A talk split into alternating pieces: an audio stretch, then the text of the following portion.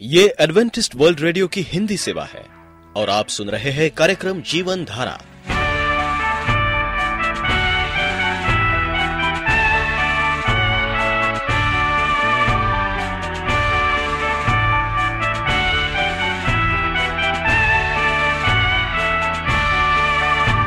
कार्यक्रम जीवन धारा सुनने वालों को मैं स्मिता और मैं अमित हमारा प्यार भरा नमस्कार। एडवेंटिस्ट वर्ल्ड रेडियो की हिंदी सेवा में हम आपका स्वागत करते हैं। श्रोताओं, आइए, आज प्रसारित होने वाले कार्यक्रमों की जानकारी दे दें। आज होगी पहले स्वास्थ्य चर्चा, इसके बाद एक गीत होगा और फिर कार्यक्रम के अंत में पवित्र बाइबल का संदेश। तो चलिए, स्वास्थ्य चर्चा सुनने से पहले सुनते हैं ये गीत।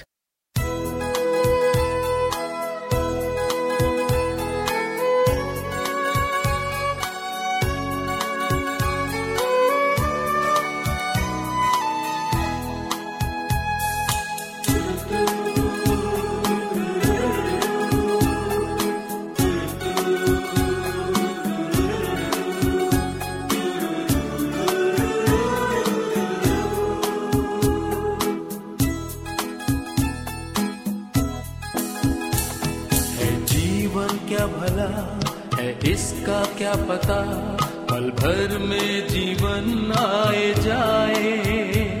यहाँ कोई भी नहीं जो अपना बन सके, जो हमसे दुखों को बांट ले। यहाँ गम है, रोग है रोज मरते लोग हैं, दुखों का पहाड़ है सारा।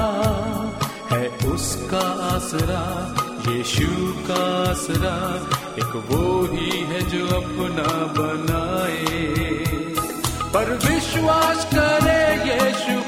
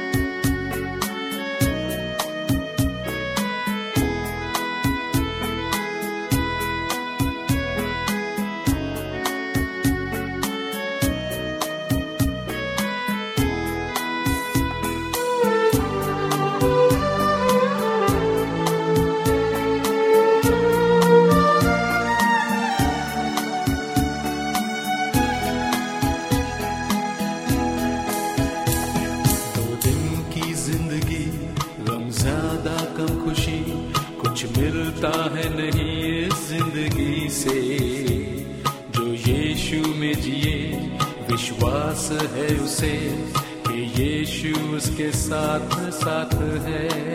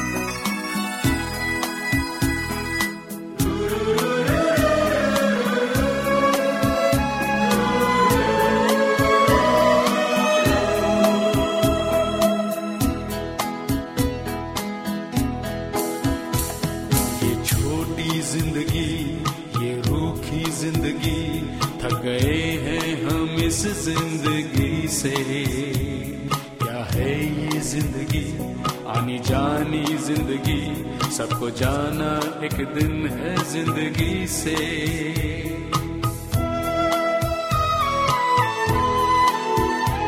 ये छोटी ज़िंदगी, ये रूखी ज़िंदगी, थक गए हैं हम इस ज़िंदगी से। क्या है ये ज़िंदगी? आनी जानी ज़िंदगी, सबको जाना एक दिन है ज़िंदगी से। अगर यीशु है अपना सहारा। मिल जाएगा हमको किनारा। उस पर है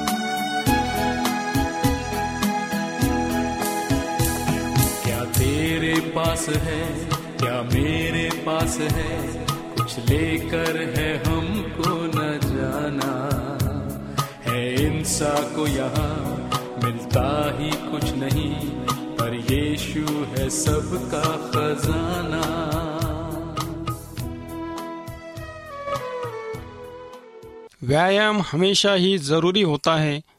फिर चाहे वह फिट रहने के लिए हो या फिर किसी बीमारी से छुटकारा पाने के लिए। जब बात हो गर्भावस्था की तो गर्भावस्था में तो ये और भी ज़रूरी हो जाता है कि व्यायाम किया जाए। गर्भावस्था में व्यायाम करना बहुत ही लाभकारी होता है। सेहतमंद शिशु की चाहत रखने वाली माँ, महिलाओं को खास तौर पर गर्भावस्था के दौरान व्यायाम करना चाहिए।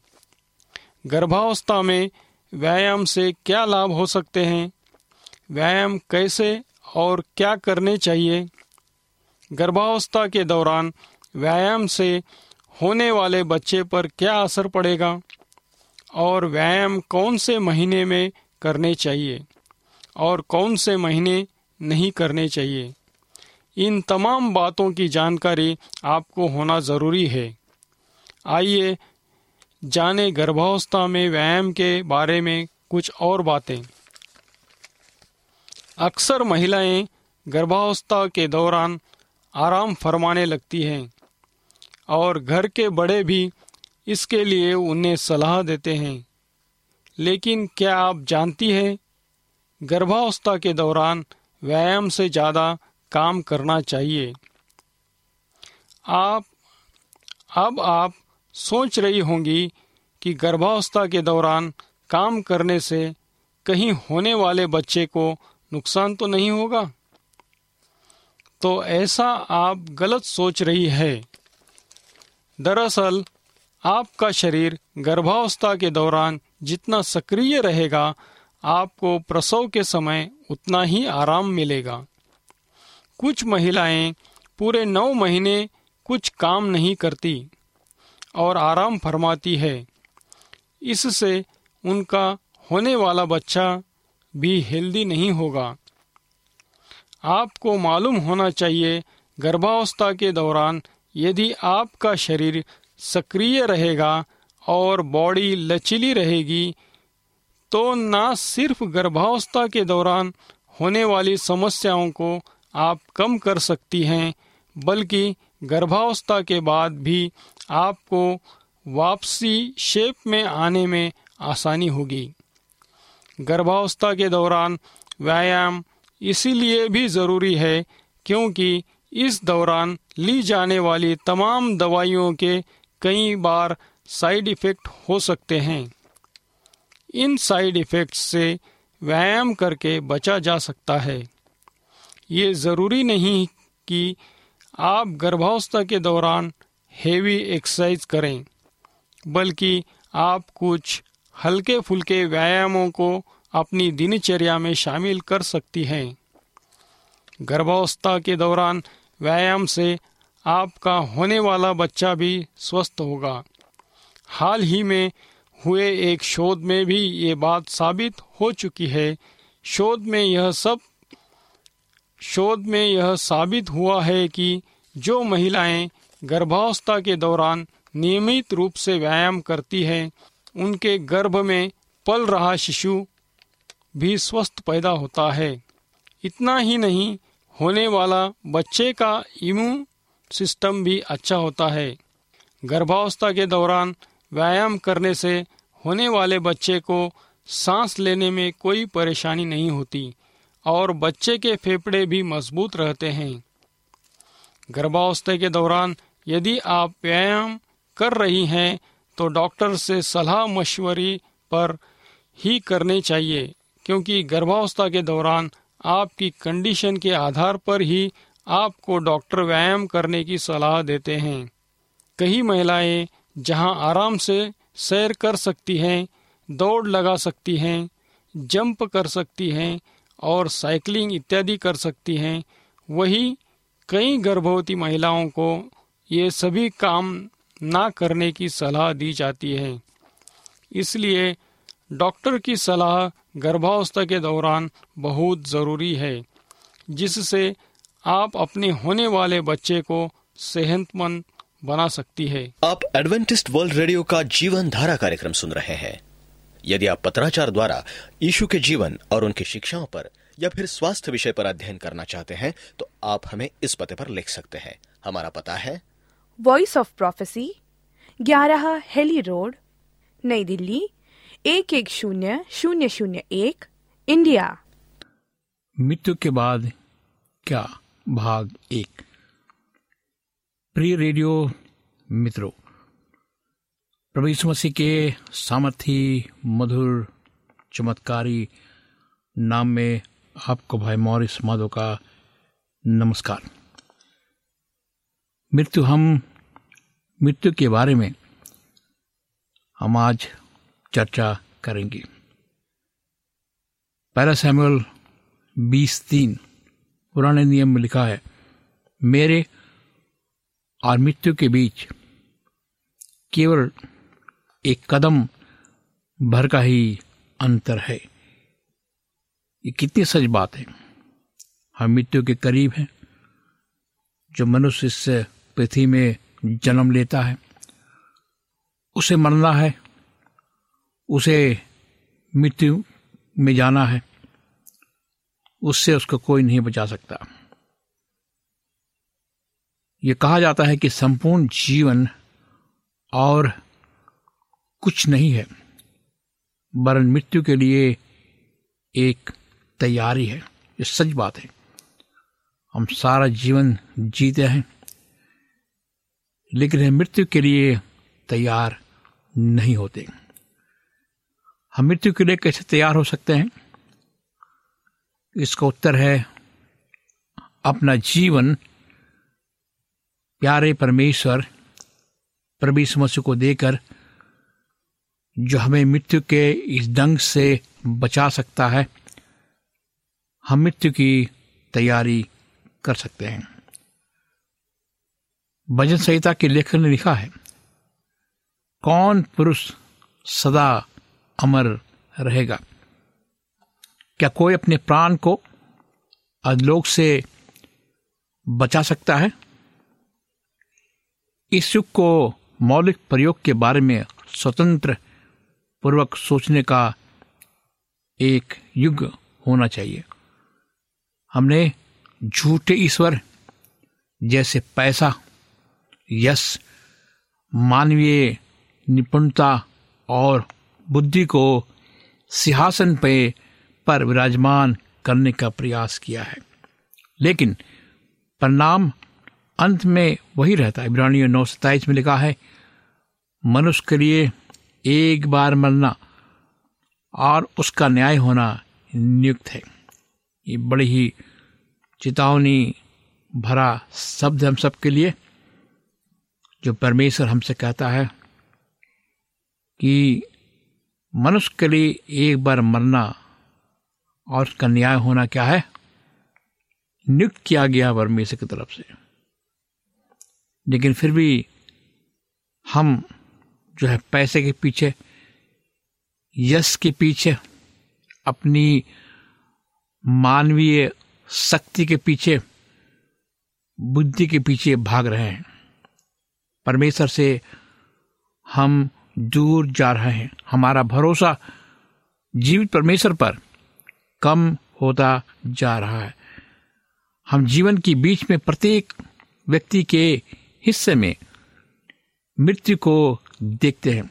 हम में से कोई व्यक्ति इस बात के प्रति निश्चित नहीं है कि वो क्षण कब आएगा। परंतु हम ये अच्छी तरह जानते हैं कि वो समय कभी भी आ सकता है। किसी व्यक्ति ने यह कहा है? जीवन के बारे में केवल एक ही निश्चित बात है। आजकल कोई व्यक्ति मृत्यु के सिवाय प्रत्येक चीज़ से बच सकता है।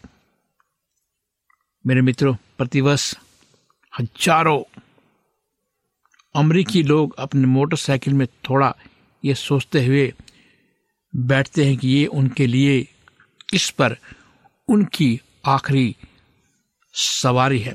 सन उन्नीस अस्सी में हम देखते हैं कि एक लाख लोग मोटर साइकिल की दुर्घटना के शिकार हुए हैं। सुरक्षा के बावजूद घरों में करोड़ों लोग अन्य दुर्घटनाओं के शिकार हुए हैं। विज्ञान के आधुनिक युद्ध के कारण हमें कुछ दिनों या समय का अतिरिक्त जीवन प्राप्त हो सकता है। परंतु मृत्यु अभी भी मार्ग के अंत में खड़ी है। जीवन में हृदय रोगों के को हमारे अनेक नागरिकों के लिए ठीक किया जा रहा सकता है। कैंसर की पीड़ा का दबाव हज़ारों लोगों के शरीर में बना हुआ रहता है। उच्च रक्तचाप, एड्स और भी बहुत सी बीमारियाँ, डायबिटीज़, हाई ब्लड प्रेशर और भी नई नई जो बीमारियाँ हम देख रहे हैं। चिकित्सक इसके बारे में औषधि तो लिखते हैं, नियंत्रण तो करते हैं, लेकिन अंत में मृत्यु के प्राप्त होते हैं। मेरे दोस्तों, ये जीवन भर का एक महान युद्ध है। हम अपने जीवन से एक महान युद्ध लड़ रहे हैं।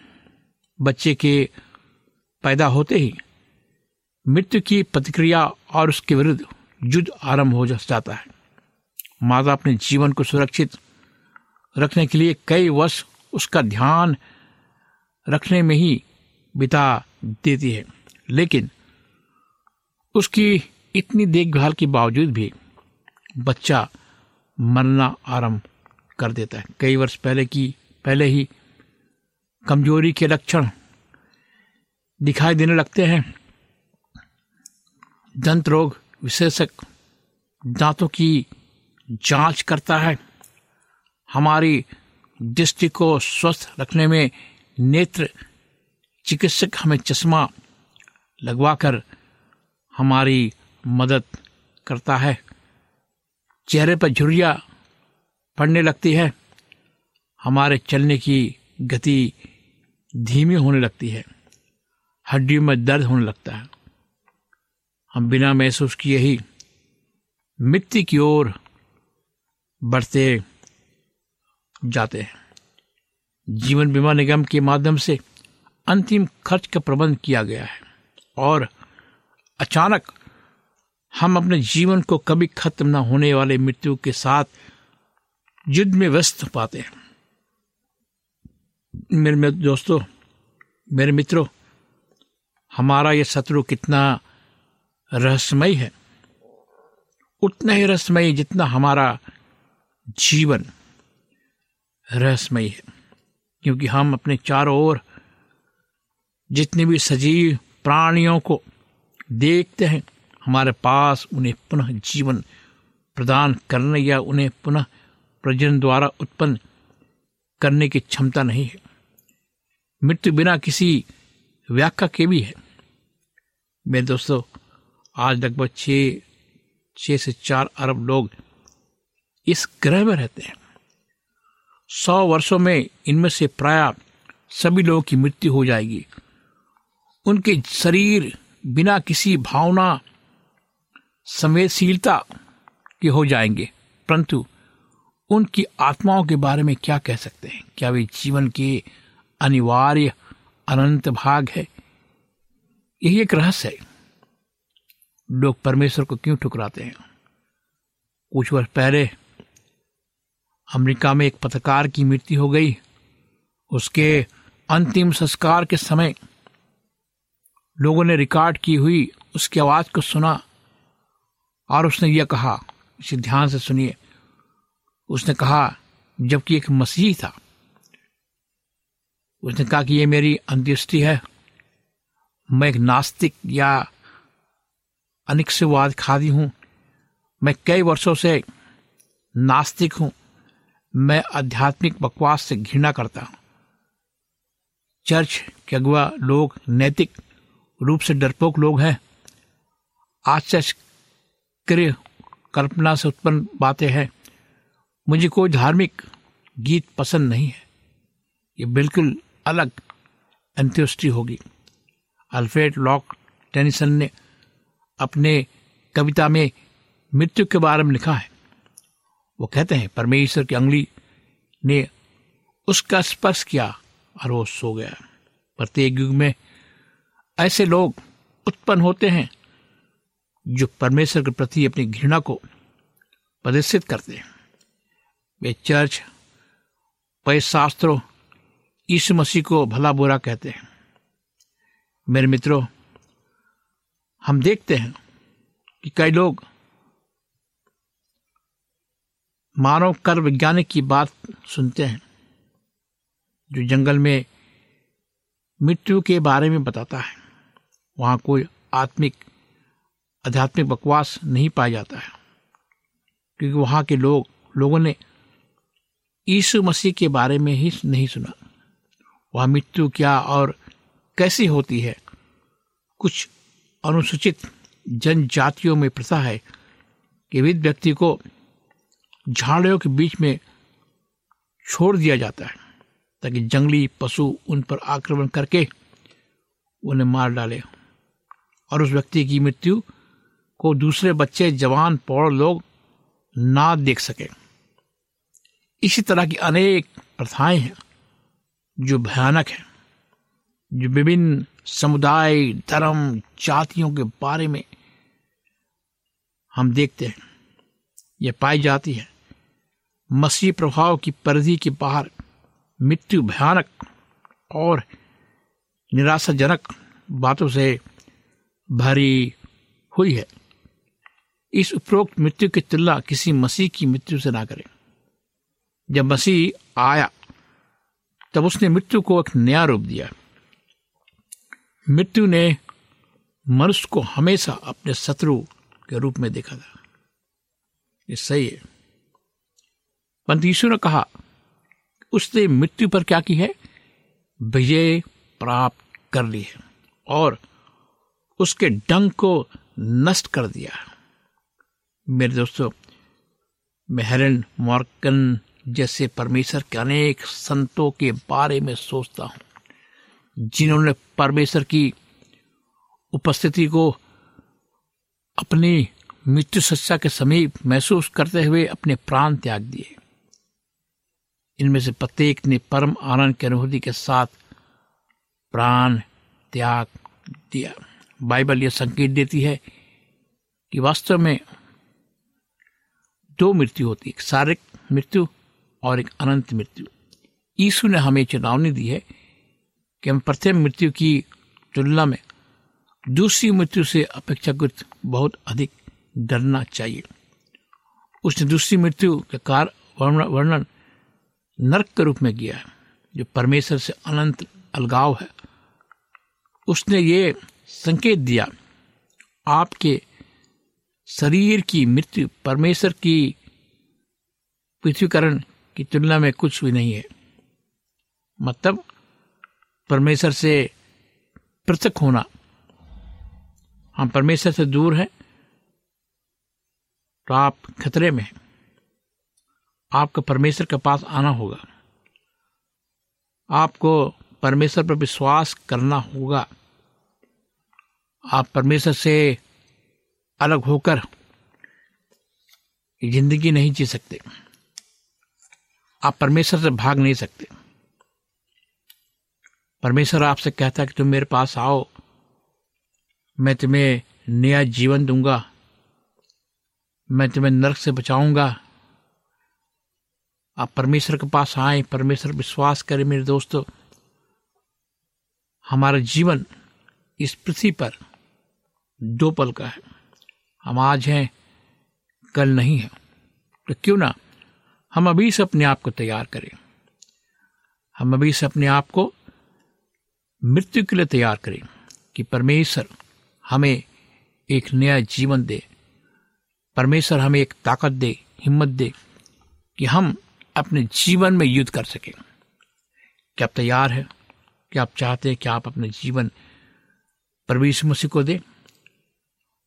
प्रवेश मसीह को पुकारें। वो आपके साथ है। वो आपकी मृत्यु के दंग से आपको बचाएगा। आपको आनंद प्रदान करेगा। आप उसको महसूस करेंगे। आइए हम अपने आप को परमेश्वर को सौंपे और प्रार्थना करें। जीवित, दयालु, पराक्रम पिता परमेश्वर, हम आज प्रभु तेरे पास आते हैं अपने गुनाहों को लेकर, अपने कमजोरियों को लेकर। हमारे साथ हो। हमें शक्ति दे, ताकत दे कि हम अपने जीवन में युद्ध लड़ सके। प्रभु तो महान परमेश्वर है। मृत्यु से बचाने वाला परमेश्वर है। तू चाहता है कि हम तेरे साथ स्वर्ग राज में रहें। हमारे गुनाह को माफ़ कर। इस प्रार्थना को प्रभु यीशु मसीह के नाम से मांगते हैं। आम मित्रों, अगर आप उदास हैं, निराश हैं, खतरों में हैं मृत्यु से डरते हैं या नहीं डरते हैं? अगर आप चाहते हैं कि आपकी बीमारी ठीक हो, आपका अकेलापन ठीक हो तो आप यीशु मसीह के पास आए। वो आपको चंगाई देगा, आपके अकेलेपन को दूर करेगा।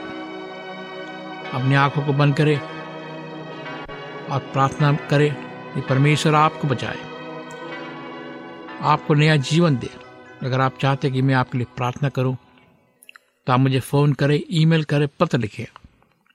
मेरा फ़ोन नंबर है नौ छ आठ नौ दो तीन एक सात शून्य दो। नौ छ आठ नौ दो तीन एक सात शून्य दो। मेरी ईमेल आईडी है Morris A W R at Gmail dot com Morris A W R at Gmail dot com इस कार्यक्रम को सुनने के लिए आपका धन्यवाद। परमेश्वर आपको आशीष दे। यदि आपका कोई प्रश्न या सुझाव हो तो हमें अवश्य लिखिए। हमें आपके पत्रों का इंतज़ार रहेगा। हमारा पता है कार्यक्रम Jeevan Dhara Adventist world radio post box सत्रह पुणे चार एक एक शून्य शून्य एक महाराष्ट्र इंडिया। पता एक बार फिर नोट कर ले। कार्यक्रम Jeevan Dhara Adventist world radio post box सत्रह पुणे चार एक एक शून्य शून्य एक महाराष्ट्र इंडिया। और अब हमारा समय यहीं पर समाप्त होता है। इसी समय इसी मीटर बैंड पर आपसे फिर भेंट होगी। तब तक के लिए मैं स्मिता और मैं अमित हमें आज्ञा दीजिए। प्रभु आपको आशीष दे।